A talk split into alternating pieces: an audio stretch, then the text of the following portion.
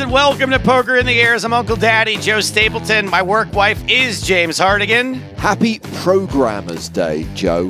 We know because we've had so many superfans on this show who work in information technology that there is a huge IT poker overlap. The Venn diagram has a very fat bit in the middle, so I felt that Happy Programmers Day was very appropriate for a decent percentage of our audience.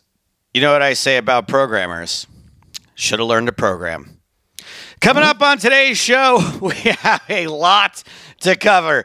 Not only is it our Barcelona wrap up show, it is also our UK IPT Brighton wrap up show. Where traveling correspondent James Hartigan is bringing us breaking news. Yes, Benjamin Spraggy Spragg from Team PokerStars Pro has won a live tournament for 69k. for nah, for nah. Awesome. More on that later. I do have a couple of questions about that because I am over the moon for Spraggy, and I hope that he is as well. Uh, more from UK IPT Brighton, everything from EPT Barcelona in a bit. Plus, uh, we've got EPT Barcelona from last year airing on FS1 in America. Yes. We've got the Poker Stars Mystery Cash Challenge now available on YouTube. Yes. Which, oddly enough, was supposed to feature Spraggy. Uh, we've got my charity event that resulted in another bedless trip to Las Vegas.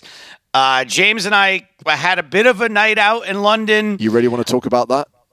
I, I think it has to be addressed, honestly. um, I've got news about a future guest and a poker movie Monday on a Wednesday happening next week. Also, WCOOP is happening already.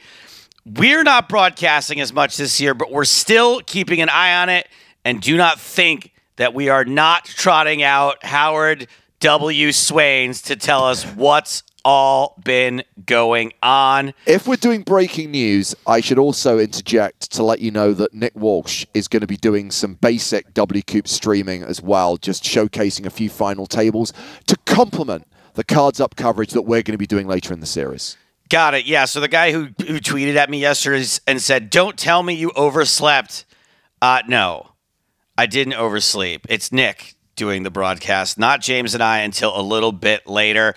Uh, guests on this week's show, we've Yes. got him. We got the thank you, James, uh, organized this. He got the EPT Barcelona main event champion, Simon Wiciak's going to be on the show.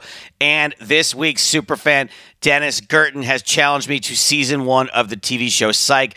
Not going to lie, don't think I've seen this show since it was on in season one, but uh, hopefully I can contend a little bit. Uh, I don't know. Good luck, Dennis. All right. Speaking of things I have watched recently, uh, really quick, I finally finished the season of Jury Duty. James, I think you would really like this show. It's on Amazon. Uh, it's like a scripted reality kind of thing. Okay. Super, super fun, and I, the, I've had a the few ending is worth it. I've had a few recommendations recently for shows on Amazon, and of course, Patriot is one of our favorite shows that lives on Amazon. It's really hard to find out about and know about stuff on Amazon. They do, I'm sorry, a really bad job of advertising their own content. Every time there's a TV commercial for Amazon Prime, the streaming service, they're telling me that I can rent Spider Man across the Spider Verse, or I can uh, get. They want you to pay more money for stuff. They already have you on Amazon Prime, right? So they want I you know, to but- watch but why- the, the premium stuff. Why are they pushing the bolt on for Paramount Plus and talking about those TV shows rather than promoting their own content, which they're obviously spending significant money on? So. Thank you for the recommendation. There's a couple Yeah. of other shows that have basically been put on my radar. I need to start watching more stuff on Prime Video. Yeah, Prime sub, but I agree with you. Unless you go specifically looking for something, it's really hard to browse Yeah. and and and, fi- and figure out what's uh, the wheat from the chaff on there. Okay, so on the plane back from Europe, I finally watched Dune, and I loved it. I absolutely This is the first part that came out like two years ago, right? I didn't realize I you had- hadn't seen it. No, I hadn't seen it. I didn't see it at the time. I never. My girlfriend tried to watch it once and like didn't get through it. So every time I tried to watch it with her, she's like, "Nah, I don't want to watch Dune." I loved it. I never uh, read the book, obviously, but man, did they do a great job of like, in my opinion, capturing this whole dynamic of like what's going on with these various planets and federations and Yeah. the Yeah. and the emperor and all that. And I'm a little obviously disappointed now that it's going to be some time before I'll be able to watch the sequel. But I really thought it was great. I don't think I have to Um, wait too long. I mean, the trailer's already out for part two. I, I definitely will rewatch the first part before seeing the sequel. I really liked the first movie, but I know that my recollection of it isn't strong enough for me to go into part two having any idea who anyone is or what's going on. It's it's pretty dense, yeah. See, it looks we got our nerdy producer getting involved here. Chris saying part two is delayed from November 30, 23rd to March 24th. Yeah, because of I- I think that's stuff. year rather than date, by the way. Oh, sure. Okay, right, right. November of 2023 to March of 2024.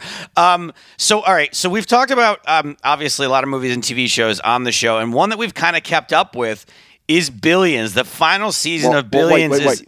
You've kept up with it. I abandoned Billions a couple of seasons ago when it descended into soap opera. I thought it was always kind of soap opera but okay, No, I'm gonna watch the final season of Billions. I guess you're out. I'm out. Besides, season two of Selling the OC just dropped on Netflix, so I'm all in on that. Is okay. So that's the one that is part of the Selling Sunset universe. is. It's a spin-off. Okay. It's it's it's still the Oppenheim brothers. It's still their real estate agency. This one has more of a gender balance between male agents and female agents. Oh, who cares then? Why do I want to watch men sell houses? I want to Oh, watch high, the- high heels and mini skirts. No, no, no, because you could the the interpersonal dynamics of that Is it team better? become well, of course, it's much more interesting when there's sex involved. Oh, is there not sex involved in the other one? I, that's Well, all I see. No, the girls don't That's all. sleep with each other. Oh, I kept hoping that would happen. Spoiler alert. Okay. Um, real quick before we move on. So, next week's show, we are going to be doing a poker movie Monday on a Wednesday uh, over something called The Adults. Yes. Uh, so when you raised this before, I was concerned that it hadn't opened in the UK, and it's now appeared on iTunes, right? Yes, I believe it. I believe it's it, it- at least for me. It's available I- on I- I- iTunes. no, I was Okay. I was in iTunes, and it came up as a recommendation for Okay. me. I can rent it and I can buy it.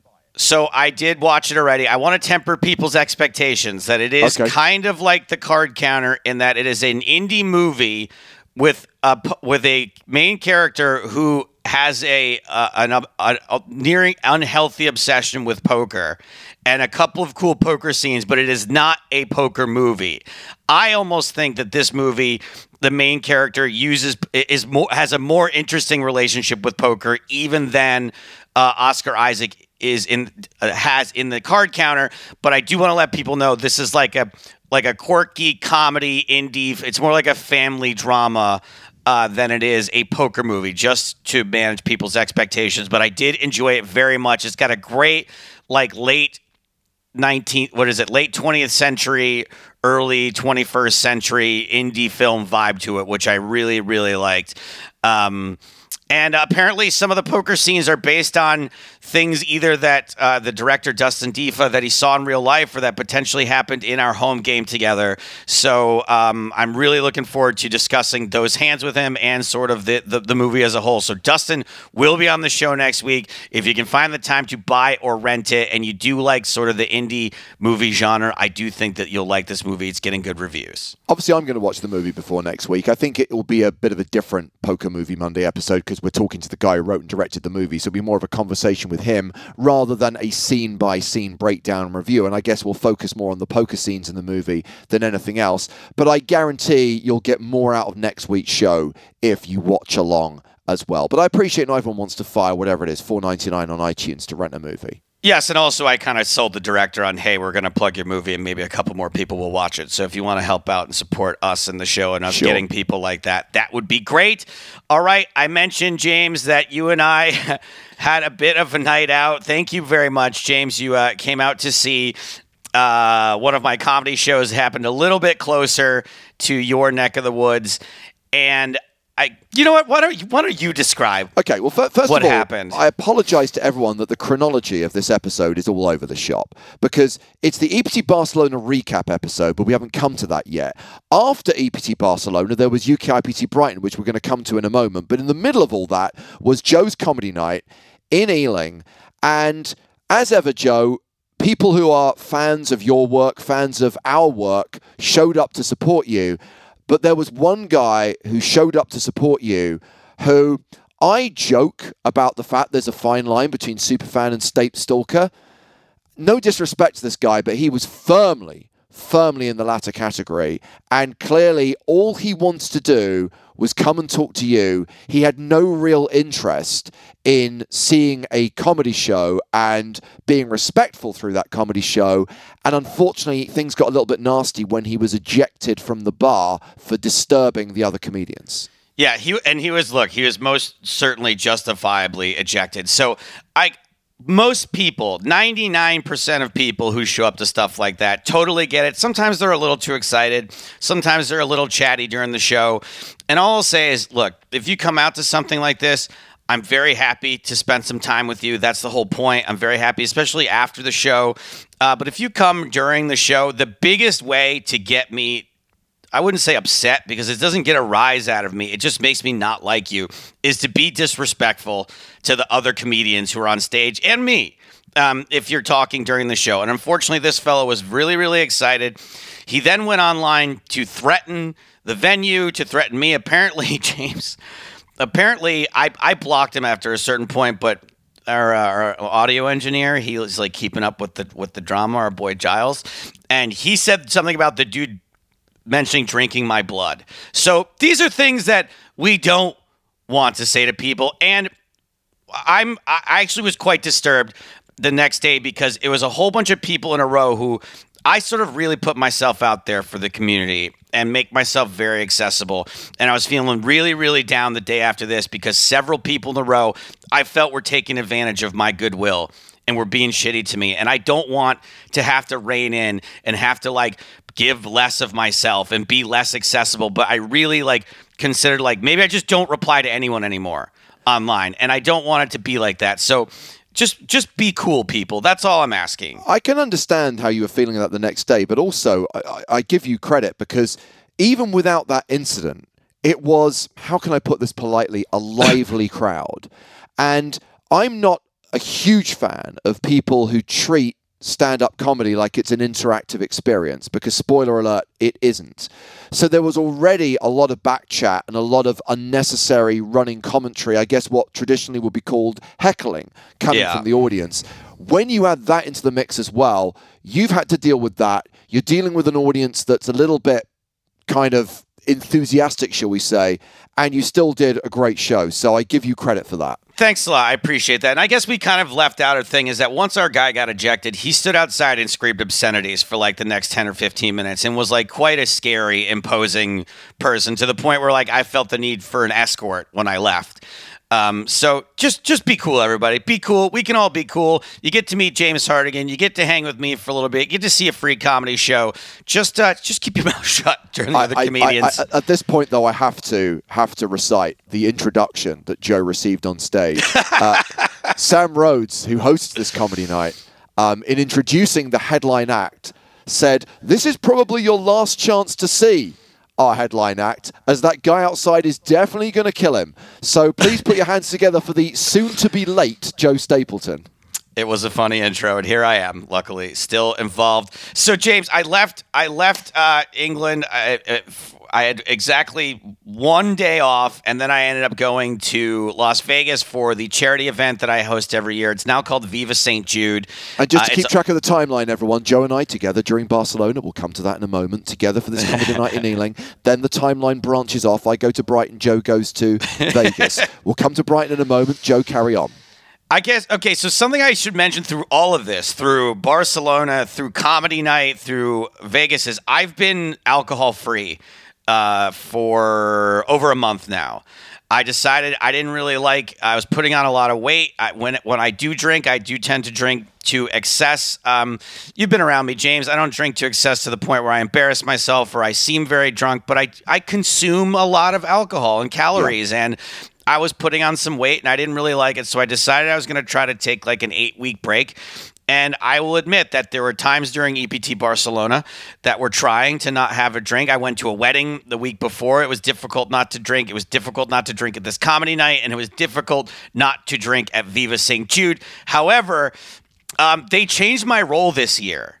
So people are always like, "Oh, are you excited to like do this?" And I'm like, honestly, I don't love doing these charity events because they're they're pretty they're pretty somber. Some of it, you know, St. Jude is a charity in which you know it, it's it's kids with cancer. It's it's kids that uh, are either terminally ill or would be Yeah. terminally ill otherwise.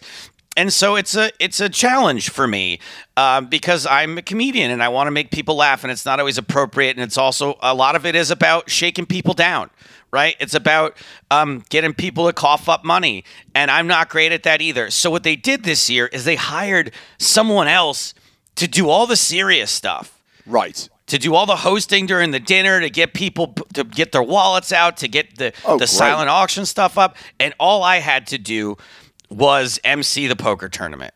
Which at that point, it is okay to have fun and goof around. So Absolutely. I had a great time. Um, we we did some good stuff. Obviously, there are some people there who know who I am. It's a bit of a thrill for them for me to be announcing the hands. I always uh, enjoy being able to give people that thrill. I will say the funniest thing that happened was a woman came up to me. I'm just kind of doing like a stream of consciousness basically when I host these things. I'm walking around from table to table, commenting on things. People can't even, people are barely listening. Um, but this woman comes up to me and she goes, "You know who you sound like?" You know who you sound like, and I'm like, oh, I again, my ego kicks in, and I'm like, oh, she's gonna tell me I sound like Joe Stapleton. She's gonna tell me I sound like the guy from the poker broadcasts. And what she ends up telling me is that I sound like the energy vampire from what we do in the shadows. The character who doesn't suck people's blood, he drains their will to live by having a boring and monotonous voice. Wow. Yeah. Pretty incredible. Maybe the best compliment I've ever received. I couldn't tell if she was flirting with me or not. I didn't know. I was mildly offended. I just sort of drew attention to it to like to like sort of like own the insult slash compliment. Um, and then basically what happened was James, I had a massive slot hit on Buffalo uh, right did. before the, the tournament started. I hit for my biggest slot hit of my life, actually, of, of Wow. solo hit. Uh, it was almost 5K. And um, so that was cool. But then what happened was the event went till 3.30 in the morning. And I they obviously got me a hotel room. And I decided that since my I, the first flight back to LA was 7:30 in the morning, I just didn't go to bed. I, I stayed up till about 4:30. I went to my room, collected my stuff. I didn't touch the bed. I didn't touch the bathroom. I didn't touch the toilet paper. I didn't touch anything. I basically put my stuff my stuff on the coffee table in the hotel room and then collected it when I left. And I ended up getting charged for the room. Uh, so there's another donation to St. Jude because somehow I still got charged for the room. However, once again, very cool event, and um, somebody won a, a seat to the World Series of Poker main event. An amateur did, so it's always fun to give one of those away. That's good. You were at, oh, one other thing that happened really quick. Uh, someone hit a one outer for a straight flush. Um, in a hand up against like a full house or something. That's uh, impossible, which- Joe. That only ever happens online.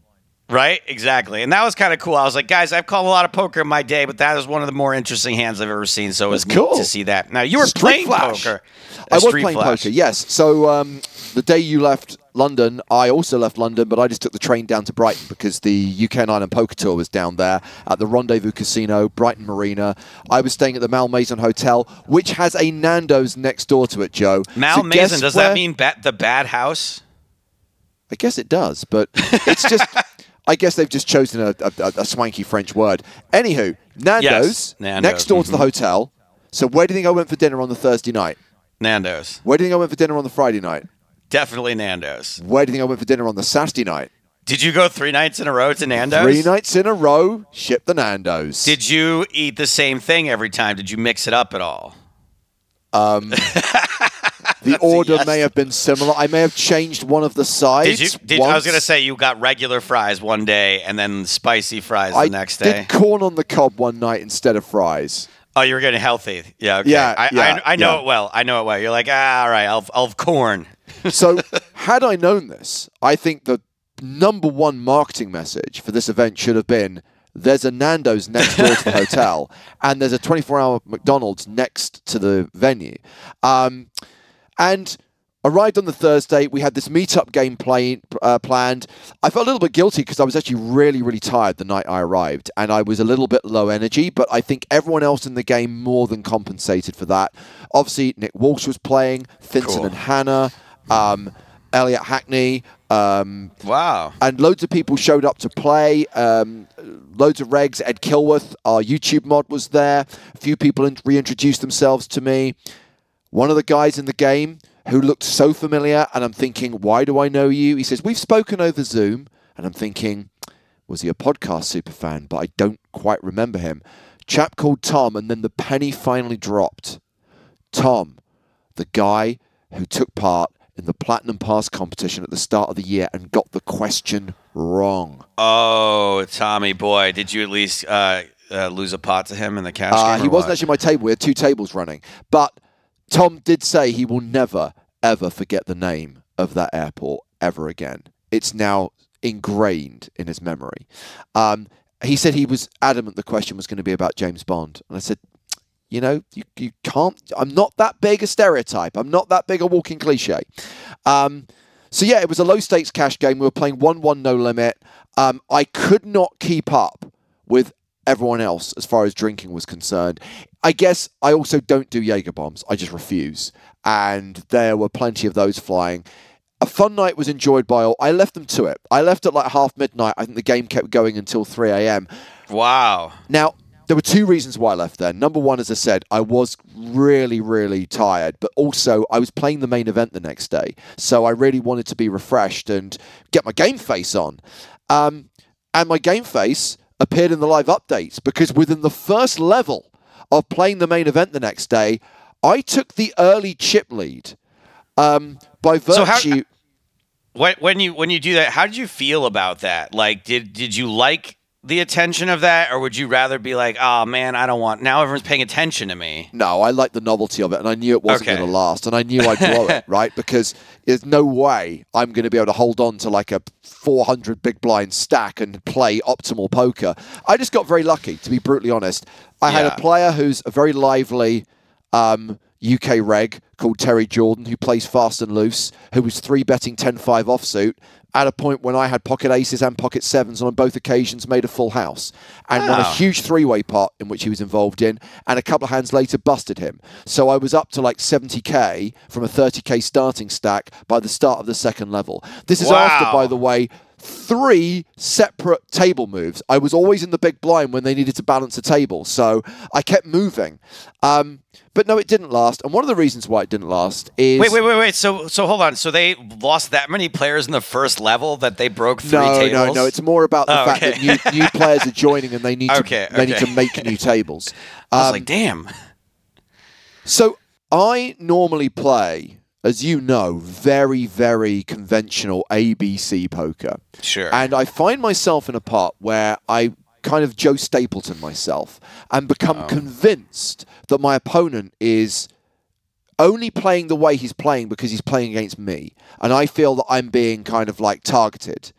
And to cut a very long story short, on a double paired board, I heroed the river with ace high, and I was actually up against a bigger pair. So I lost a significant pot with this hero call gone wrong. Um, I know I don't want to enable uh, this bad call, but I think that having that gear and being able to do that sometimes is something that you you have to have. I think if you're gonna play to win. Um, Yeah. I'm the kind of person that's always gonna fold in that spot. And that's more exploitable than someone who's going to occasionally call. So I'm going to go ahead and say you played it great. Good for Thanks, you. Joe. I appreciate job. it. Thank you for enabling my bad play. Um, other than that, it was more a case of the blinds catching up with 40 minute levels and also a few coolers, not least being my bust out hand where I ran kings into queens into ace nine. And of course, as the old adage goes, there is always an ace on the desk. That hand, if kings hold and I triple up, I'm a contender. But sadly, I did not triple up. I was out four hours after having the chip lead.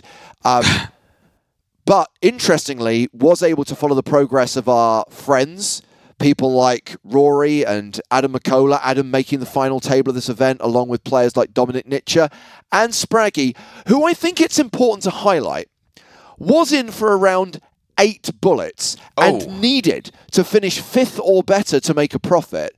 But by winning, he made more than a profit and won a UK IPT trophy. So congratulations to Spraggy. So my question about that is: Was Spraggy happy?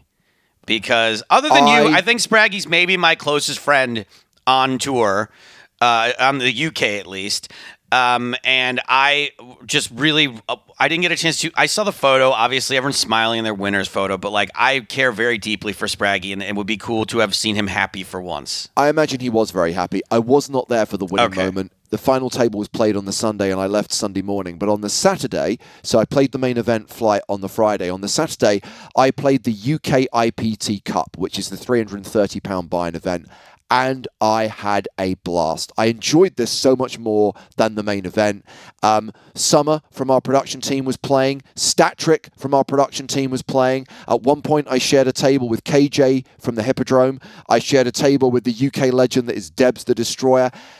I shared a table with Australian Eddie, Brandon's friend. Uh, Brandon was playing as well in the tournament. Cool. And I shared a table with Ash, the Doctor, another UK reg. Uh, many players will know him from Aspers in London. Ash is. He's got a touch of the Kasoofs about him. I'll give him that. but I, he's a very likable guy, and I have a lot of time for him. He's, he's, he's a decent poker player, but my God, is he one of the unfunniest individuals who thinks he's funny. oh boy. And at one point, as a joke, he called the floor when I told him that he was unfunny. And he's like, this James Hartigan told me I wasn't funny. And I just looked at the floor and said, I made an objectively true statement. To which the floor laughed and walked away. Yeah. Um, way to prove Hartigan right, Doctor Ash. You don't. You know what? You don't need a, to be a funny doctor. Is he a real doctor? I think he may well be a real doctor, actually. Yeah. So you don't want like you ju- just be a doctor. Just do the doctor thing. Leave leave the jokes to the other professions. It's fine. You, we don't need a funny doctor. Do do your thing. Um. How how did Statric do? Statric made the money, so they pay they play to the top fifteen percent, so that you're guaranteed at least a min cash if you come back for day two. So on Sunday, um, Patrick came back, I think, as a top five stack. Eventually finished seventeenth for a decent score. He said it was Cool. his first live cash in a long time. So go Statric. Uh, Nick Walsh made the money as well in that event. Um, I want to say thank you to everyone who came up to say hello wanted a selfie taken, wanted to shake my hand. Obviously, what I love about these events is meeting so many people who have been poker fans. What's weird now is, right, there are people who literally have grown up listening to us, right? When they first got into poker, whether it was in their last year at school or during college or when they started work, we've been around for donkey's years, so they've listened to all of our content. They feel they know us, and people are really say really positive things, and I, I really appreciate all the kind words that people have to say. Um, there's a really good vibe. There's a really good atmosphere on the UK IPT. We threw around some ideas and some conversations I had with the team on Monday and Tuesday of this week to make some tweaks to, I think, make the UK IPT even better. Great. I urge anyone and everyone to play one of these events. And of course, the UK IPT is coming to London next week at the exact point that I am leaving London to go to New York. But that's another story. I do get to play two tournaments. There is a Flutter Invitational Staff tournament on the Tuesday. No one's going to care about that one because they can't play. But on the Wednesday of next week, which I think is Wednesday the 21st, the twentieth, Wednesday the Um, Wednesday twentieth. the twentieth. That's right. Wednesday the twentieth. There is a charity tournament, and I will be playing in that charity tournament. But it's going to be at the Hippodrome in London, uh, and I think it should be another fun event. So, if you're in the London area, check out the UK IPT. Cool, and I think it's great. I think it's great that they're the that the local tours are back, and that we can occasionally pop into those and play and sort of uh, interact with our audience and our community a little bit different than we normally do. It's Yeah. better to. I like that in in face in person interaction. And I'm not making any promises right now, but I believe the Edinburgh leg of the tour is straight after EPT Cyprus. I, I'm tempted to try and make the trip to Edinburgh. I'll see if I can make it work. Granted, you know we've got Cyprus and Vegas and this in between. It might be a, a, a trip too far, but I'm really keen to play another UK IPT this year. Yeah, th- I, I got to play London last year. I had a really great time doing it, and hopefully, we get to attend more of those in the future. Uh, speaking of kind words and people enjoying our content, just one last quick little pl- uh, some plugs here. If you're Yes. in the USA every Friday night. Last year's EPT Barcelona is airing on FS1, and it cannot be overstated how incredible this entire event was, how entertaining the poker is, the characters are, the uh, the excitement, the money that changes hands. Some of the best work we have ever done, some of the best poker we have ever covered is a part of these shows that are airing in the States now. They'll be on YouTube eventually, but if you are in the US, check them out on FS1. Yes, James. I would say that our Canadian fans are able to watch Monte Carlo right now from last year on TSN, and that will roll straight into the Barcelona shows. Yes, we've got the FS1 deal as well. I think you can also see the shows in Germany and Spain. Obviously, we're looking at other countries around the world, including the UK, looking getting a broadcast deal there as well. So everyone will get to see these shows eventually. But you're right, those are really good shows. I guess wherever you are in the world, you can watch the PokerStars Mystery Cash Challenge because that premiered on YouTube last Saturday. There is going to be a new episode every single Saturday. Looking at the comments, this is going down a storm. Is it people enjoying it? People are loving it. Great. People are loving it. And I hope they feel the same way by the time we get to the end of episode six. I hope the novelty doesn't wear off too soon. Um, but yeah, I think we've got Discord, and I know that we generally reserve our channels on the PokerStars Discord server for talking about the podcast, but happily we'll hear your notes, feedback, comments. As long as about it's about well. me in one way, shape, or form, I'm happy to talk on the Discord. So, yeah, if y'all want to talk about anything you see on the TV shows, wherever you're airing in the world, uh, just let us know on Discord. Uh, hey, I'm watching Monte Carlo and I like this thing that happened, or what was this really going on in this moment? I'll do my best to actually talk about those things as they're happening from anything from the EPT to the PokerStars Cash Challenge. Uh, but I'm especially keen to talk about those Barcelona shows. Absolutely. And to be clear, Joe's talking about Barcelona 2022. Meanwhile, we've just got back from Barcelona 2023. Look at the camera, the lights, and the action. Look at the plan, look at the reaction. Look at the way that we taking advantage. You see me now, now look at me vanish. Look at the way that we doing the magic. Look at the way that we dropping the baggage. Look at the way that we seem to manage. Look at the way that we deal with the damage. I see the look in your eyes. It be the look of surprise. That's just a part of the game. Uh-huh. You gotta look for the prize. Everything we just talked about from the UK IPT is so fresh in my mind. And again, because it's been 10 days, EPT Barcelona feels like a lifetime ago and I can barely remember what happened. Yeah, we maybe should have squeezed in an episode right after EPT Barcelona instead of waiting a week. I know that we like it's nice to take a week off and have a minute, but off by the way, uh, which we didn't really have a week off. Anyway, yes, EPT Barcelona feels like it was months ago. It does. Um, so to wind back the clock to the beginning, and I hope you guys enjoyed our eight days of live coverage from this event. It all started with a change to our advertised programming. We arrived in Barcelona to discover that the Estrellas main event, the 1K that kicks off this festival, had become the biggest live poker tournament in PokerStars history, with close to 7,500 entries. Meanwhile, the Super High Roller was not exactly doing gangbusters in terms of numbers, and it looked like they were going to cut a day. So we did a last minute change and decided to stream the last two days of the Estrellas because a day was added to this tournament because it needed an extra day to get down to a winner. And we skipped the Super High Roller, which actually finished a day early. Um, so, congratulations to Kayhan Mokri, a finalist in the main event last year who won the Super High Roller. But we were firmly focused on the Estrellas, and I'm so glad we took that decision because I really enjoyed watching the last few tables, really enjoyed watching them play down to the final table, and then coming in to the last six with a kind of bit more knowledge, a bit more kind of foundation, and knowing the players. Yes, we knew Lucien Cohen already. Um, sadly, of course, we lost Tonka. Uh, just before the final table was set, he was the other player we were following on that penultimate day. But Ratman, love him or hate him, he put on a show. Yeah, it was, you know, this year's Barcelona was a bit of a hold my beer from Barcelona last year. You know, Yeah. I, I, I just got done saying what an incredible event it was last year, how exciting it was, how big the personalities were. And this year, um, went neck and neck, especially considering that the Estrellas also had these crazy characters, had Lucien Cohen, had him again.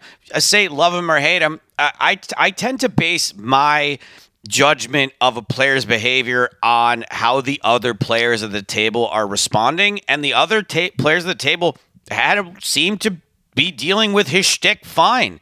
No one seemed all that annoyed by it. So if they're not annoyed, I'm not annoyed. Now, if I had been sitting at the table, I might have felt differently. However, Lucien Cohen put on a ridiculous show. Um, he said it himself in, in multiple interviews that he gave. He's not the best poker player. And uh, as you know, I like watching people who play suboptimal poker. Yeah. Uh, it, go deep in events. It's way more interesting. It's way more fun. He played kind of funny. I'm not gonna lie. There was some absolutely funny moves that he made, uh, and uh, where he checked down really weird hands, and it just didn't matter. The guy could do no wrong. Yes, yes. So I've got a strange question for you, Joe, and I, I appreciate it's a tough one because I'm asking you to rack your brains and remember back to yeah. Barcelona 2022. Yeah. I, I got the whole polarization of Lucien Cohen and the fact that a lot of the audience didn't like him. I understand that. But when we get to the main event and when we get to the the characters, and I, I, think by the characters in the main event, I'm referring to the Brazilians on the rail, and people were being highly critical of their behavior. Were we seeing the same comments last year? I was out of action for a lot of last year's events, so I don't know what people were saying in the live chat on Twitch and YouTube.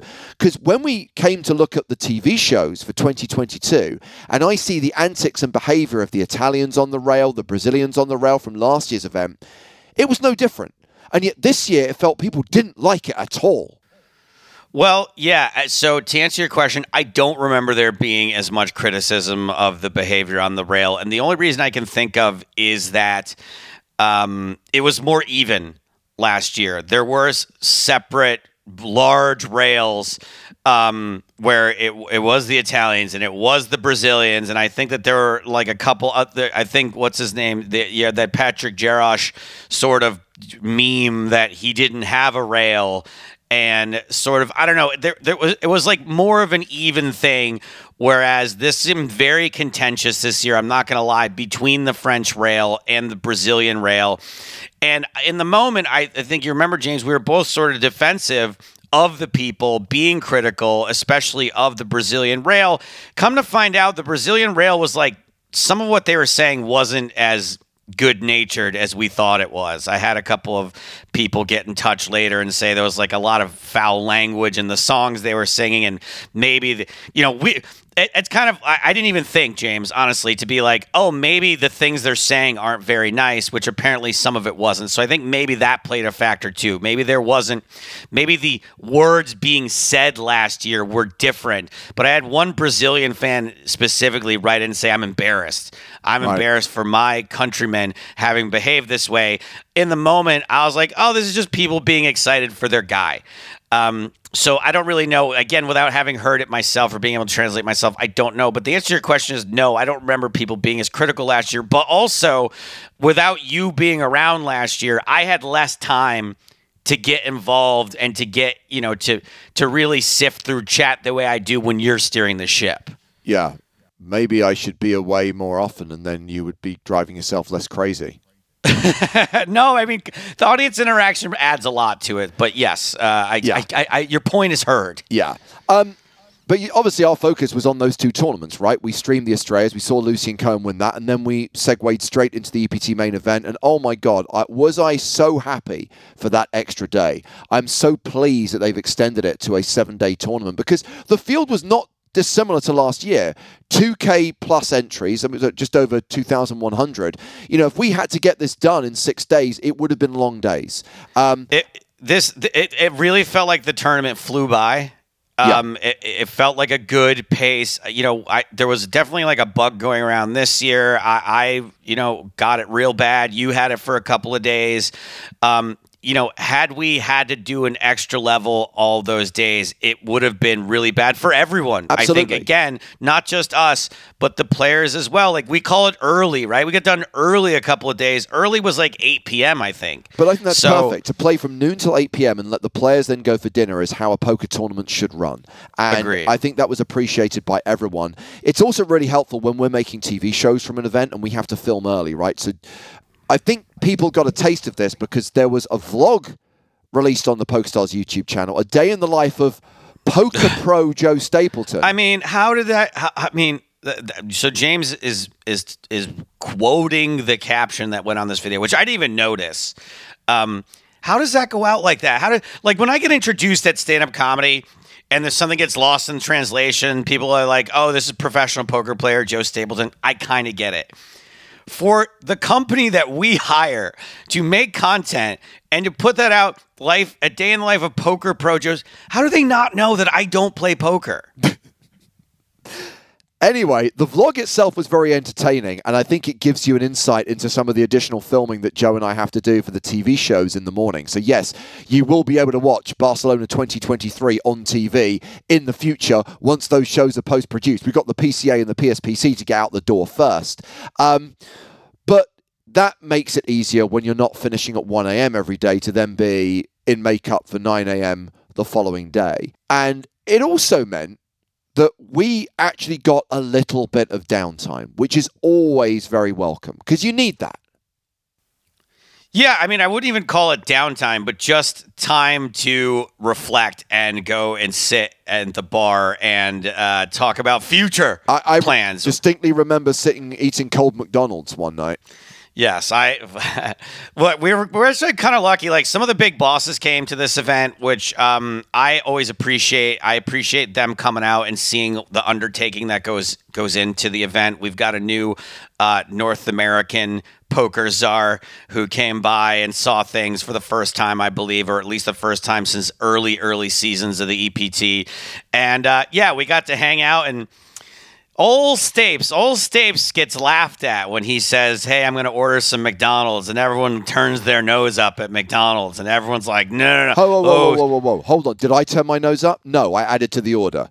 You were the first one, and then slowly but surely, people realize people are like, "Oh yeah, look, we don't have to." We don't have to be pretentious. Like McDonald's is fucking awesome. We love McDonald's. And so yes, I did order a we had a big group McDonald's. All I want to do is eat McDonald's by myself, alone in my room, and then I ended up having to share it with, I mean, with the with the goddamn CEO of the company.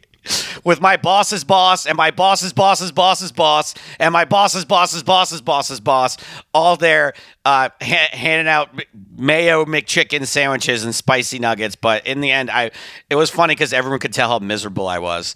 Um, having to share my McDonald's. Um, Joe's now thinking I prefer it when we do work till 1 a.m. Uh, we've already referenced the final table of the main event and the the rail, um, the fact that there was the prospect of uh, another Brazilian champion, but it did not go the way of Brazil.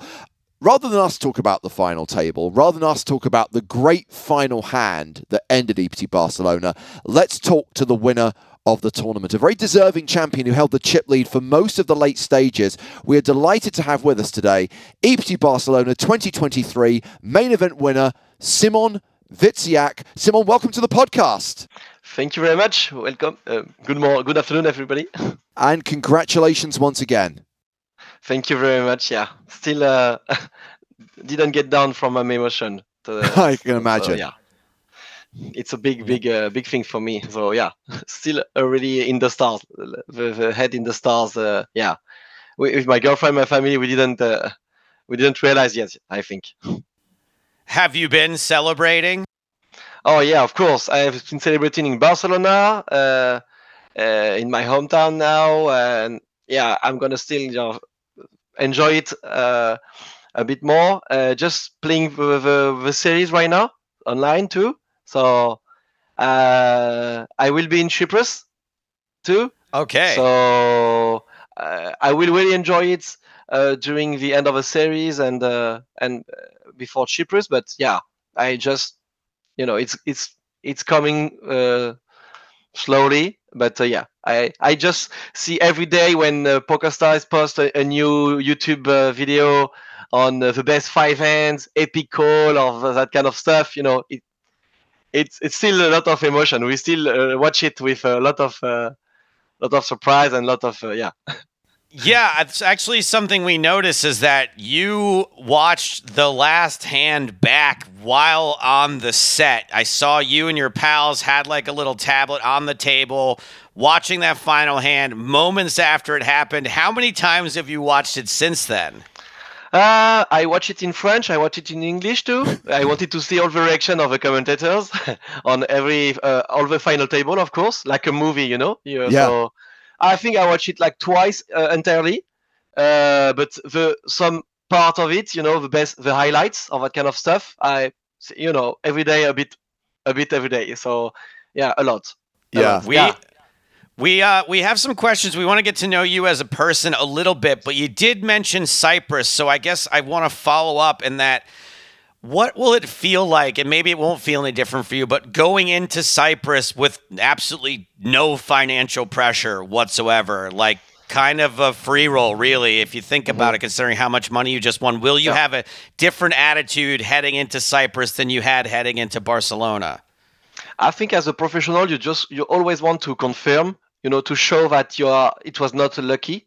So you just want to um, to to write in the in the story of of uh, of of poker players like you you are able to do it again. You are able. It was not uh, uh, about luck. You have the skills. So you always want to to show new skills. So I'm I'm working on still being competitive while having less financial pressure because it can be tricky. I have a lot of advice from a, a poker player. Like when you want you have a big win, most of the time it follows a, a big downswing. It follows by by a big downswing because you you're overconfident. You play uh, higher buy-in, that stuff. Honestly, uh, my program for the EPT chapters will be quite the same. Obviously, with a, a, a better um, a better financial um, uh, we can say I was uh, stacked for a bit of my action, so I didn't have uh, my uh, uh, entirely my action. So now I have, of course, a bit more of my, action, and uh, it will be in better conditions, you know, markup and stuff. Sure. But it's it will be quite the same condition. Uh, my girlfriend will be able to come the entire, the entire uh, for the entire uh, program now. So yeah, it doesn't change much. You just prepare yourself to still being competitive and still prove that you can be uh, on top. And it was not on, about luck. And you can now start to compete with the legends. You know that kind of stuff. I can imagine also you have, dare I say, the confidence now because you've been there, seen it, done it once, mm-hmm. and you know you kind of came onto our radar kind of the last three days because you were one of the big stacks, if not the overall chip leader, for mm-hmm. most of the late stages of this main event, and coming into that final table, coming into that final day as the chip leader, what where was your head at, and what kind of pressure were you feeling? And I guess kind of added to that is how much help did Antoine Saout provide as someone who's been there before at a final table on the main stage? Uh, I think you you said it uh, right. Like Antoine was a, a big part of my um, of my support. I didn't have many crew uh, until the last day, so um, I was just focused on my poker. And obviously Antoine was really experienced, saying me take more time in this kind of spot, use a, one more time bank here, even if you come online. People make fun of me in the final table. They told me they call me uh, you are chip leader in chips, but chip leader in time bank too. So it was you know, uh, they- they're right. I I didn't use all my time uh, properly all the time. So in that kind of situation, Antoine was. Uh, it was really good to have Antoine for the deal too.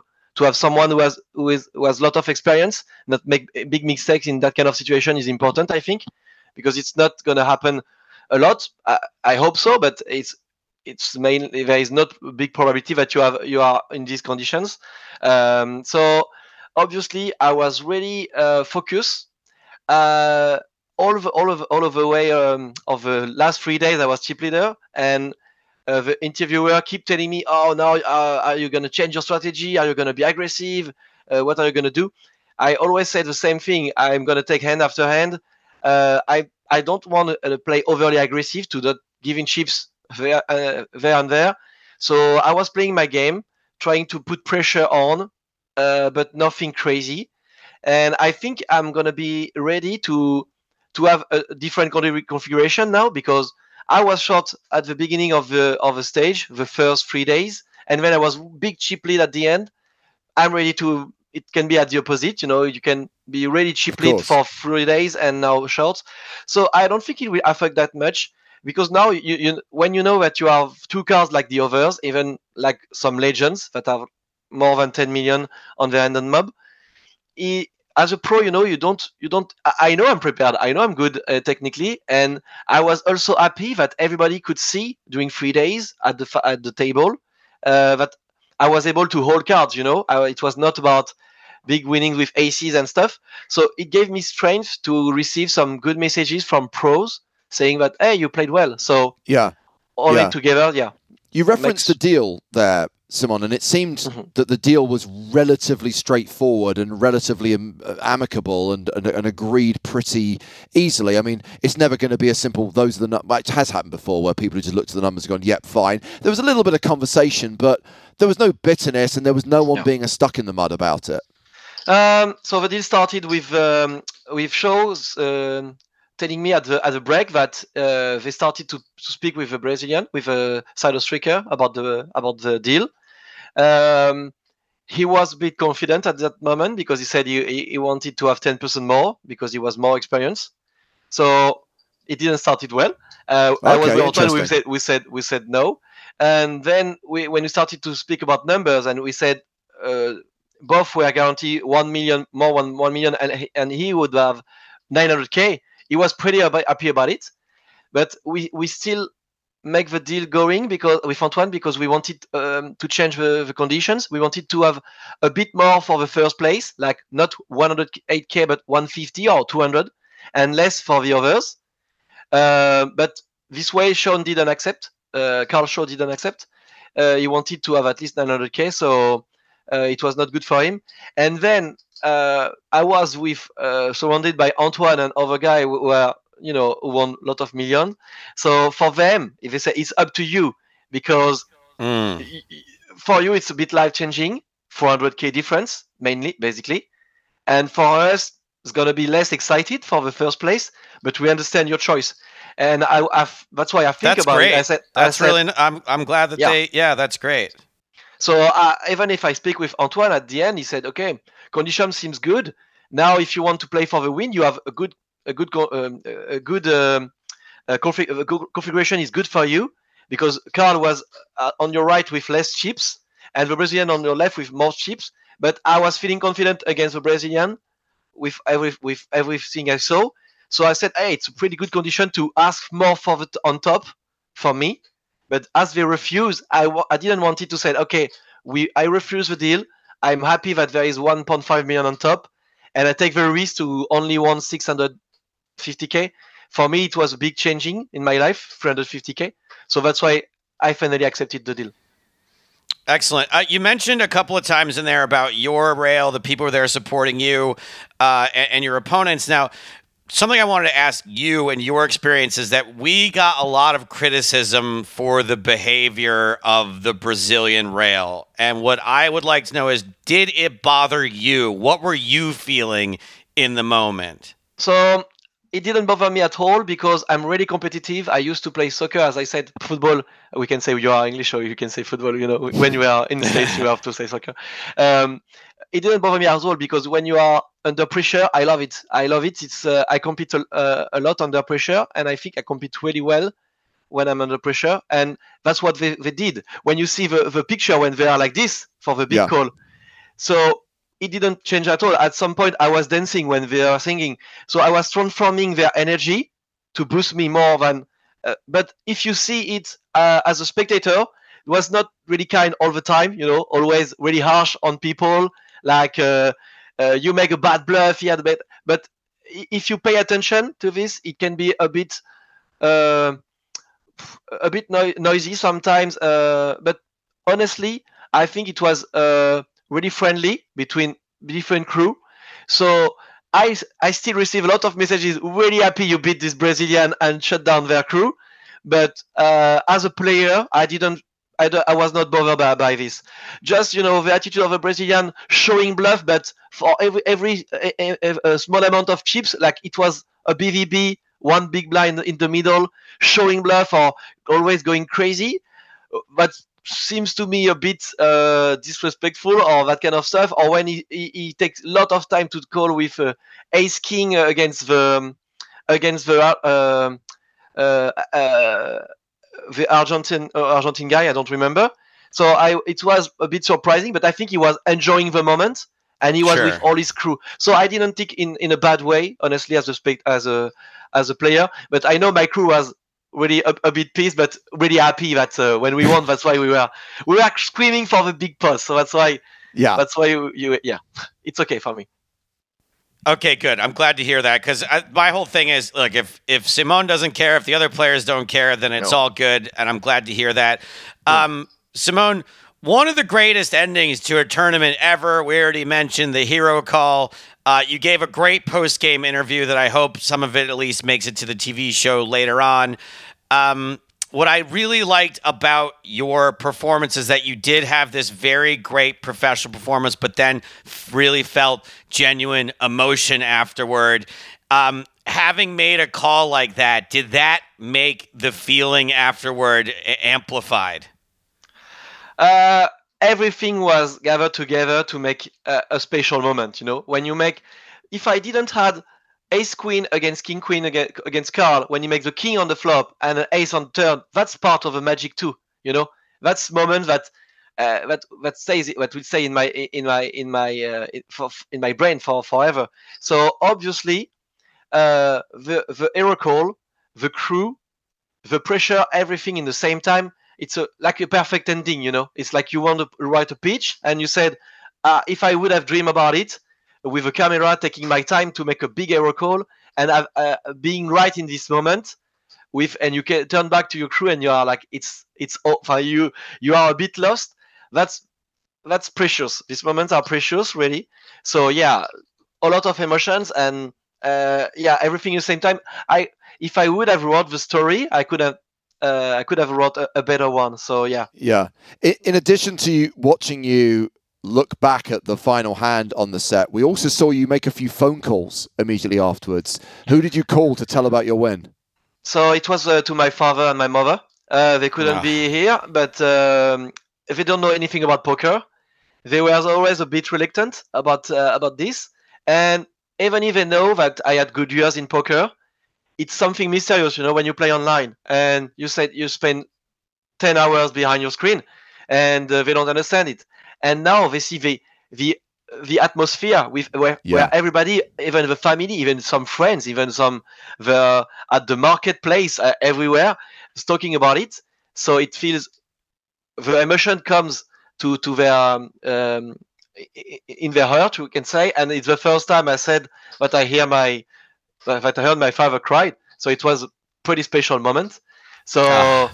it it felt really really special to me. Like in this whole atmosphere, someone gave me the phone, and uh, having them on the phone, I, I couldn't say anything. But I won, I won, I won. Like so, yeah, it was really special moment to me. I, I, I so what you're saying is it's the kind of the cliched parents who like, you know, our son's a football player, our son's an engineer, our son's a poker player.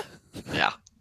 Yeah, that's yeah. It, it, you you say you said it all. Like uh, I was they were really proud about the, the, the, football part, and when because they were happy to they encouraged me to continue even if I was I, I would have less study. They were happy about it, but I said no. I I'm pretty good at math. I I, I will be disturbed to know to not have a, car, a big career.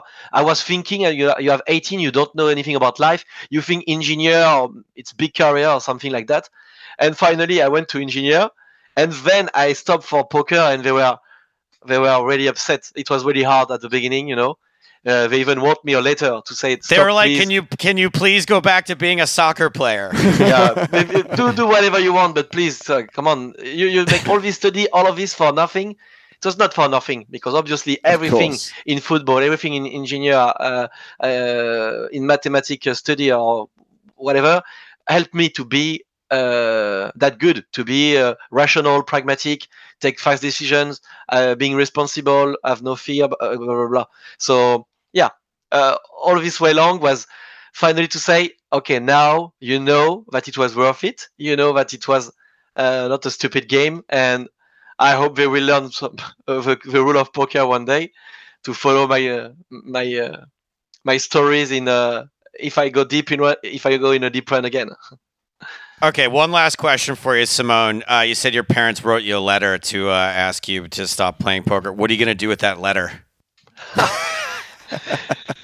uh, it's it was um, online. You know, it's, they sent me by mail. Like uh, you got to print it out and you got to put it on the wall right next to your trophy. But I have to say that when I come back, well, after one week, so I, I came to visit them, and they wrote me one again. They talked to me uh, in front of everybody, saying how proud they were, and they knew that I was alone in this journey, and uh, and now I made the right choice, and I I make them understand how uh, how, how, how, ple- how pleasant it was also to follow me, to follow me, and um, and they love it. So I was it was all it's all good, and uh, I was really touched by this uh, by this we can say counter letter, yeah, uh, saying this. So yeah, all good.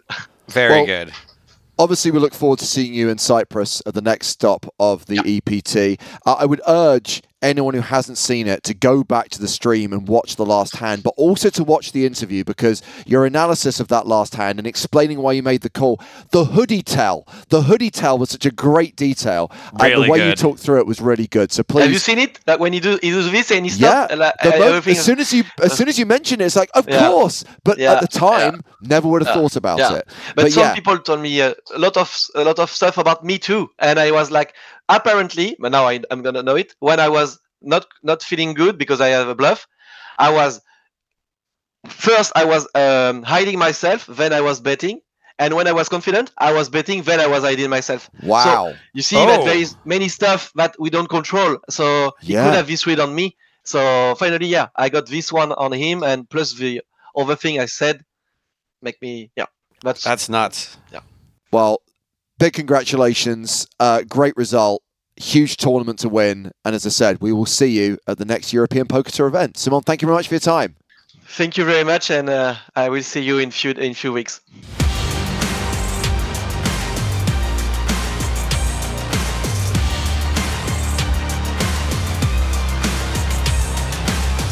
Well, now we switch from live poker to online poker because the 2023 World Championship of Online Poker started on Sunday night. Now, as we said at the start of the podcast, it's going to be a while before we enter the PokerStars arena and bring you cards up coverage on Twitch. Uh, just so you guys know, we're going to be streaming the final table of the 25k Super High Roller on September 27th, and we're going to be streaming the last three days of the 10k main event, October 2nd through 4th. But we're going to make sure we stay informed and get regular updates on the series. So, of course, we are enlisting the services of our favourite human being. Yes, it's our WCOOP correspondent. He's got the looks, he's got the brains, he's Howard Swains.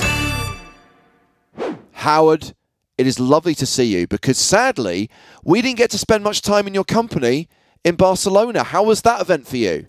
I had my I had my my like normal one minute conversation with Howard that I have at every stop where I tell him how much I love him and miss him, and then we go, okay, gotta go bye. Yeah, uh, and I duck out the way whenever I see anyone down the corridor. No, it was uh, it was nice to catch up with both of you, even though it was very brief. But uh, yeah, it was good. It was a good event, wasn't it? Uh, I think having that extra day really helped, didn't it? It made it kind of quite relaxing this time. I spoke to a lot of super interesting qualifiers and power path winners. It was uh, there was I spoke to a GP uh, from Morocco. I spoke to a self-made millionaire electrical company owner. All all PokerStars qualifiers, and then the Steels, the mar- the married couple who are uh, they're basically qualifying online to to pretty much every PokerStars event. Their youngest daughter went to university uh, fairly recently, and so they've decided to sort of conquer emptiness syndrome by just playing poker and qualifying and traveling around the world. So it's adorable. Pretty, yeah, it's pretty pretty fun. Yeah, it was it was a, it was a nice event. So I didn't know if I was going to see you in Brighton for the UKIPT, but I think Jack got that gig. So I guess they put you back in the box for a whole like week before bringing you out again, and now you're back in the coop streets. How does that feel? Uh, yeah, I mean it's just one bunker traded for another one, isn't it? But uh, here we are. No, it's good. Uh, I mean this will be fun as well. I mean it's always you at the beginning of the series. You're always trying to see what sort of records we're going to break this time. But uh, yeah, you know, been a pretty good start in that respect. Uh, very early days, but yeah, I think we're uh, we're in for another another pretty good one, I expect. Yeah, because I'll be brutally honest, I didn't know how much we'd have to talk about today. Because what we're four days into WCOOP, so I guess let's talk about what's happened so far. I mean, how many tournaments are we talking about? What sort of money are we talking about so far? Yeah, uh, 41 tournaments completed so far. That, of course, means that there are 297 to go, but uh, 41's a pretty good start. Uh, that's so stupid. That's it's mad, isn't it? Already 117,000 entries, already more than 10 million in prize pools so 10.5 million dollars in prize pools. Uh, 1.7 million to winners already. Uh, but yeah we're, we're just like at the very very beginning here. But yeah still uh, still plenty of uh, plenty of big numbers and um, plenty of big champions actually. Okay well let's talk about big champions. What have been the major stories so far? And again i would just caveat that by saying we're only four days into the series so we're not expecting miracles here. No but it was actually quite difficult to decide what would be the absolute top story, but I'm going to start here. Uh, I'm going to say Denis Strebkov, Adrenaline, Adrenaline 710. So he has now won his 10th WCOOP title, and that puts him clear at the top. Coming into this, uh, Strebkov was tied on nine with João Vieira and Tobias Leknes, but he goes clear now. Uh, so he has won 10. What's pretty crazy, he won a low buy-in tournament. It was a five dollar fifty PKO event with twelve. Get 000... out of the low buy-in tournament, Strebkov. Come on, what the hell are you doing? Save the five fifties for the regular people, you asshole. I mean, there were there were twelve thousand runners, and he now actually has two Jeez. low titles. He's got two low titles, one medium, three high titles, plus four wins from before the time that they had the different buy-in levels. So, um, so Strebkov famously won five titles in 2018. Yes. I think we were all covering it then. Uh, yeah. uh, but this is his first since then. So he's had a bit of a sort of a fallow period, you could say, but uh, yeah, so he's back. He's back there. He's got number ten, and so uh, yeah, congratulations to him. He's now based in Thailand. Um, but then it's the other, the other sort of like uh, top headline that I didn't know whether it was better or not. Uh, Benny Glaser, our old friend, uh, he has won his no shit ninth WCOOP title. I was going through the results actually. He he had two runner-up finishes, and I thought, am I going to be talking about Benny Glaser's uh, uh, near misses? And then of course he nailed one last night. Uh, we so should uh, a... just pre- we should just pre-book Benny Glaser as a guest anytime there's a coup. Like just just like two weeks in, just be like you'll you'll have at least one win by yeah. then. Just pre-book him. Which which in, in theory is a good idea, Joe. But do you remember every time we've tried to get Benny Glaser on this podcast during an online series, he's playing literally everything and he's, he's never available. He's not the easiest get, that's for sure. Yeah, he's uh, he's uh, so absolutely. I mean, I think you, it's it's the it's the most obvious winner of the first weekend. But yeah, he won the 109 Badugi, uh, and that actually now ties him for nine WCOOPs. So he now goes one behind uh, Strebkov. Wow. Um, so that would have been the record had Strebkov not won his 10. He would be tied if, if Strebkov hadn't won, yes. Exactly, wow. yeah. But but Benny has uh, 10 scoop titles. So he's got 19 you know, which is which is out in front. Um, yes, yeah, so as I said, he had two runner-up finishes already this year. One one was taking place at the exact same time as he was coming second. So he came, sorry, so he won the 109 Badugi and he came second in the high version of that event. So he was he could have gone back, he could have gone like the, the double, you know, in the same event at the same time. Uh, I mean, it's hardly likely to be his last event win of this year year. Uh, and so I'm pretty confident you could book him on any one of these podcasts if he was available. And uh, yeah, there'd be another win to talk about. Uh, shall I just push on? Uh, Rui Ferreira, too, another oh, very, another very uh, popular, Ruin popular title. So he won four titles last year in WCOOP. He's already off the mark this time around. Um, he's based in Brazil. He's from Portugal originally. He won the 530 buy-in PKO for 77k. So he's got seven career WCOOPs. He's also got seven scoops. Uh, you know, so he's now brought his WCOOPs up to match his scoops. And uh, who would be surprised if he would uh, win another one or two or three this uh, this year? Okay, outside of the multiple winners, any notable first time winners? Yeah, I think that's important to, to, to pick up on actually. So there were 34 titles uh, so far out of the 41 went to people who've never won one before. Uh, and there were a couple of pretty well known faces though in there. So we had Sergi Reixach, Yep. Uh, how on earth you pronounce it, I'm not sure, but uh, the Spanish guy who's based in Mexico now, and Espen Jorstad, uh, w, uh, WSOP champion from a few years ago. Uh, so Jorstad plays as him to Ninkasi on the PokerStars. He won his scoop for the first time this year, and he won his first WCOOP as well. Uh, that was in the 3K Sunday warm up. So yeah, congratulations to Jorstad. He's, he's doing really well recently across the That's a big across the one. world in in, in all events uh, online live. So he's uh, he was Yeah. definitely not a fluke W SOP winner for sure. Uh, you already mentioned a win for Rui Ferreira, and you mentioned the fact that he does now play under the Brazilian flag. So, of course, this is a story that's becoming a bit of a cliche. And I'm not going to lie, I think it's getting a little bit boring. The fact that Brazil just now crush every online series. So, Yikes. I, I'm guessing we can just say, "Oh, Brazil are crushing as usual" and move on. Uh, yeah, I mean, I suppose they are technically crushing. They won nine of the first 41 tournaments, but you know what? I think I was expecting more than that. I don't know. Maybe it's just I'm conditioned for them to win. Not even a you know, quarter? Come on. not even a quarter. Yeah, they did win 30. Sorry, they did have 13 runner-up finishes as well, so they could have had a, a lot more. The the standout, uh, in addition to Rui, was Renan Bruschi, Internet 930. Oh, Uh, yeah. So he became the first world champion. You know, you have the world championships in WCOOP. Yes. He won the W, the world championship of PKO. So the first world championship this year Oh. did go to Brazil, somewhat predictably. Cool.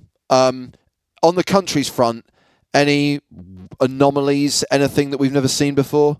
Yeah, uh, Bolivia uh, won first, uh, won on the first event. I was pretty excited to see that. We've never had a Bolivian champion, and we do now. Cool. I, uh, I always like that, and so I, I haven't yet tallied up how many now in total that makes it. I'll do that probably by, by the time we talk again.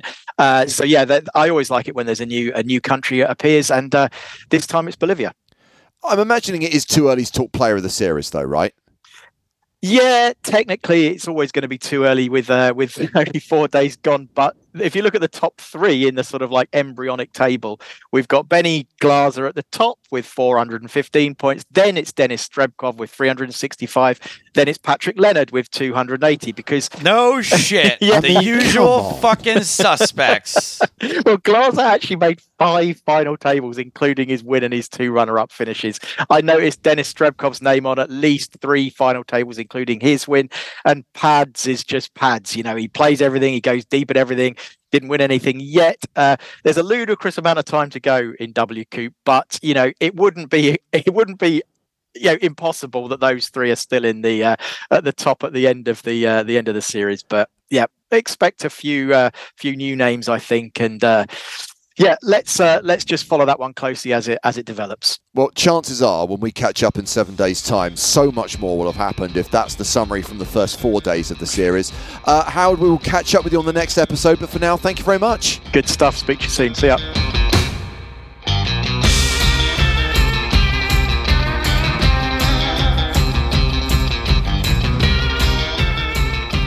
Last, but by no means least, it is this week's superfan. His name is Dennis Girton, and he's with us right now. Hello, Dennis. Hi guys, how are you? We're going to peel back the curtain on Dennis Girton. Dennis, uh, tell us a little bit about yourself. Uh, so I'm 23, living in the great city of Columbus, Ohio. Uh, just graduated from Ohio State a little over a year ago, and uh, just working in finance and doing my thing.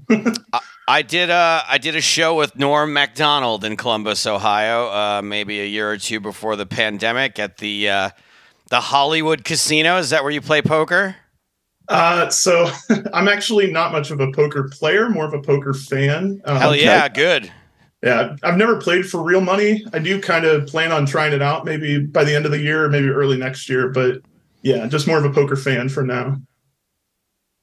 Well, we're bringing the uh, NAPT back. Hopefully, uh, if you decide to play, we, maybe we can get you out at one of the North American Poker Tour events. All right, so you're more of a poker viewer. What's your sort of poker viewing history then? What was your what was your introduction to the game?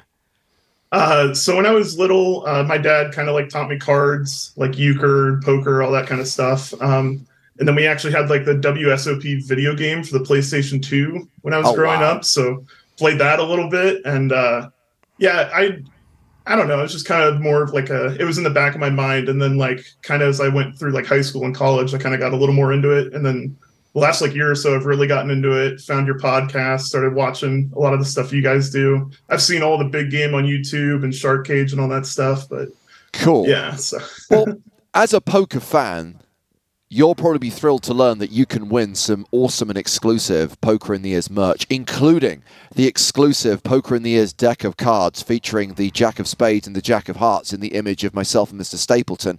Because obviously, we can't offer you a real money prize in the state of Ohio, but you don't care because you're a fan rather than a player. You want the t shirt, Yeah. you want the mug, you want all that swag.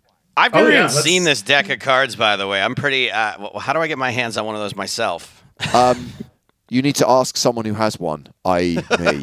Um, so, Dennis, let's talk about your superfan subject. The TV show Psych, which I didn't realize is actually pretty old.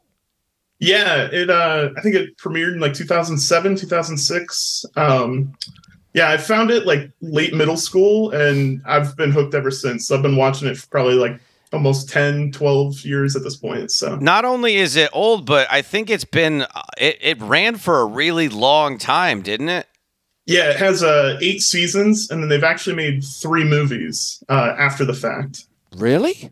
Yeah, Yeah, no, they- it's it's yeah. it's one of those shows that you're like that you've never heard of, but it's wildly popular. And there's a bit of a connection, James. Obviously, uh, Dule Hill is Mhm. one of the leads to this, and Yes. Dule's been mentioned many times on this podcast, having uh, gotten swindled by Josh Malina on the set of The West Wing after Josh taught him how to play Texas Hold'em. Of course, big fan of Dule Hill from the West Wing, and yes, he is also uh, a bit of a poker player himself now, I imagine. Um, okay, well, Patrick, who's on vacation post EPT Barcelona and his deep run in the UKIPT Cup in Brighton, did ah. compile this quiz before he disappeared for a few days. 10 questions, multiple choice options available if you need them. As our guest, as our superfan, Dennis, please go first and give me a number between 1 and 10. Well, it just so happens it's my favorite number, so it, it makes it a lot easier, but it is always coming seven. Number Yeah. seven. the question is what prize does Gus get upset is missing from the Fruity Puffs cereal box? Uh, it's it's like a mood ring or something. A mood ring are the exact three words written down here, so you get the two points. Congratulations. I don't Yes. think I would have gotten that. I think I'm in big, big trouble. All of these questions, by the way, relating to season one of the TV show Psych. Joe, any number other than seven? Uh, okay, let's go with. I'll let's start early with the lucky number. Let's go nine. Maybe Lucky get on the number board here. nine.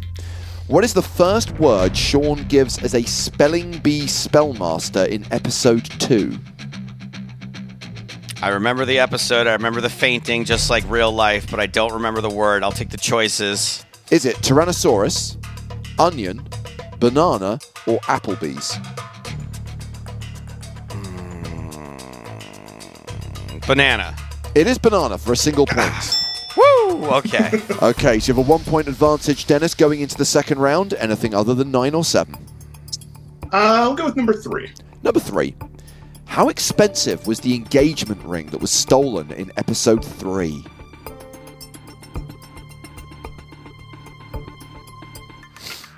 Ah, Multiple choice options I'm- are available. I know it's in the millions, but I'll take the options. Yeah. Okay, well, in that case, it's going to be a coin flip for you. They go down, they start high and go down. Is it $5 million, $2 million, 800,000, or 75k? I think it was five. It was $5 million for a single point. Joe, you can get the game tied if you can get the next question right without taking the options. All right. What number would oh, you like? right. I have to choose that question. But I can't even get. I can't even get that part right. And it's not like we've Um, been doing this for six years. Question number two, please. Actually, didn't we establish it's close to eight years? Uh, question number two. Why did Sean invent his psychic cover story in the first place? Well, he had information about a murder, about a crime. Uh, I, I guess I'll take the options. Okay. Was it to impress a female police officer, to gain information from other psychics, to avoid suspicion for easily solving a case, or because he was dared to? to avoid suspicion for easily solving a case. There we go, for a point. One, four, five, six, eight, or ten, Dennis? Uh, we'll go with one. What is the full name of Sean's best friend, Gus? Burton Guster. Burton Guster for two points. You have a Ah, five Dennis is running lead. hot. I would have got the engagement ring. I would have gotten Burton Guster. No choices. All right, just give me the lowest question, please. Question number four: In which city does the show take place? Oh my God, how do I not know this? Uh boy, I have. I'll take the choices. How do I not Okay. know this? Is it San Francisco, Los Angeles, San Diego, or Santa Barbara? Santa Barbara. It is Santa Barbara for a single point. Five, six, eight, or ten are your choices, Dennis, for your penultimate question. Uh, I'll take number eight. Number eight. What fruit can be seen at least once in every single episode? My favorite fruit, the pineapple. It is indeed. Is that because characters are swingers? I understand that pineapples denote swingers these days. How do I not know that? Apparently, if you put a pineapple in your window, it means you're into that kind of thing. Huh. Yeah, Also, I- I've I- Yeah, I didn't know that until like after I was a massive fan of the show and had like a couple pineapple things, and people are like, uh, like, and I was like, no, it's from the show. It's from the show. Like, Uh, Joe, five, six, or ten? I'll go ten. Number 10. Whereabouts does Sean discover Dietrich Mannheim's body in episode 3? Uh, I'll take the choices. Wow, these options are amazing. Inside a wedding cake, in a freezer, in a dumbwaiter, under some floorboards. The freezer? No, it was the dumbwaiter. Dumb later. Uh, I And knew we it was go the in- wedding one, but We go into the final round, five or six, six or five. I'll go five. What is the name of the fifth episode of season one? Nine lives. Nine lives for two Wowee. points.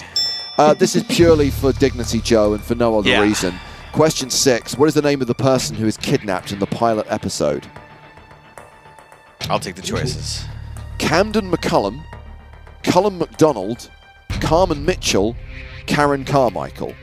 Ah, boy. Uh, uh, I'll go. Oh. I'm just gonna make you say those one more time.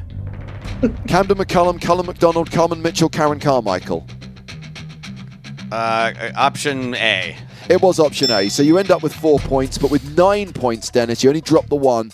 You are the champion. You are the winner. That means the t shirt, the mug, the playing cards, they're all yours. We'll get your details and we will ship you your merch. Yeah, he's a fucking mug, all right. Sounds awesome. Thanks, guys. And thank you very much for taking the time to come on the show today.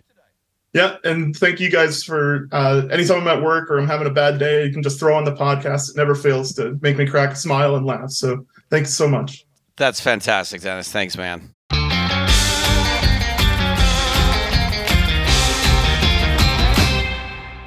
All right, my babies, that's just about all the time we've got for this week's show. It was a big one. Coming up next time, hopefully, I'll be coming to you from Las Vegas and the World Series of Comedy. That's right.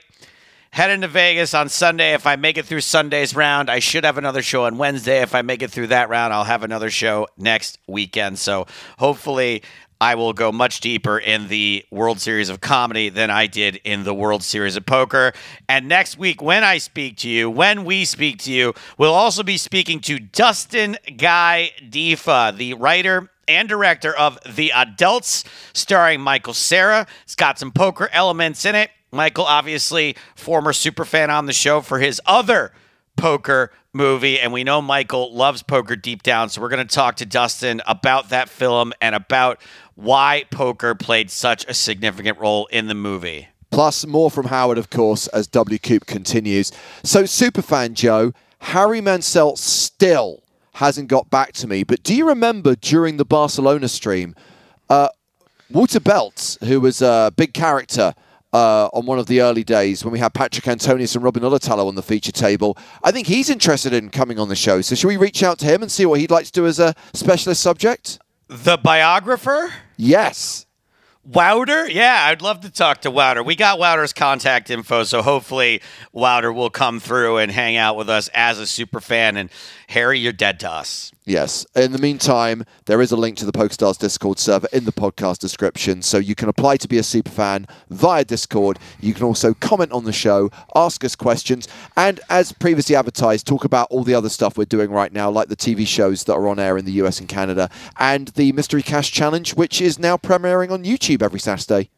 That's right. And we have still some stories left over from the summer we haven't got to tell you guys yet. I got to play some cash in the lo- in a local LA casino for the first time in forever. So tons and tons of stuff to cover next week. But for now, that is all the time we've got for this week's show. Until next time, for James Hartigan, I am Joe Stapleton. Smell you later.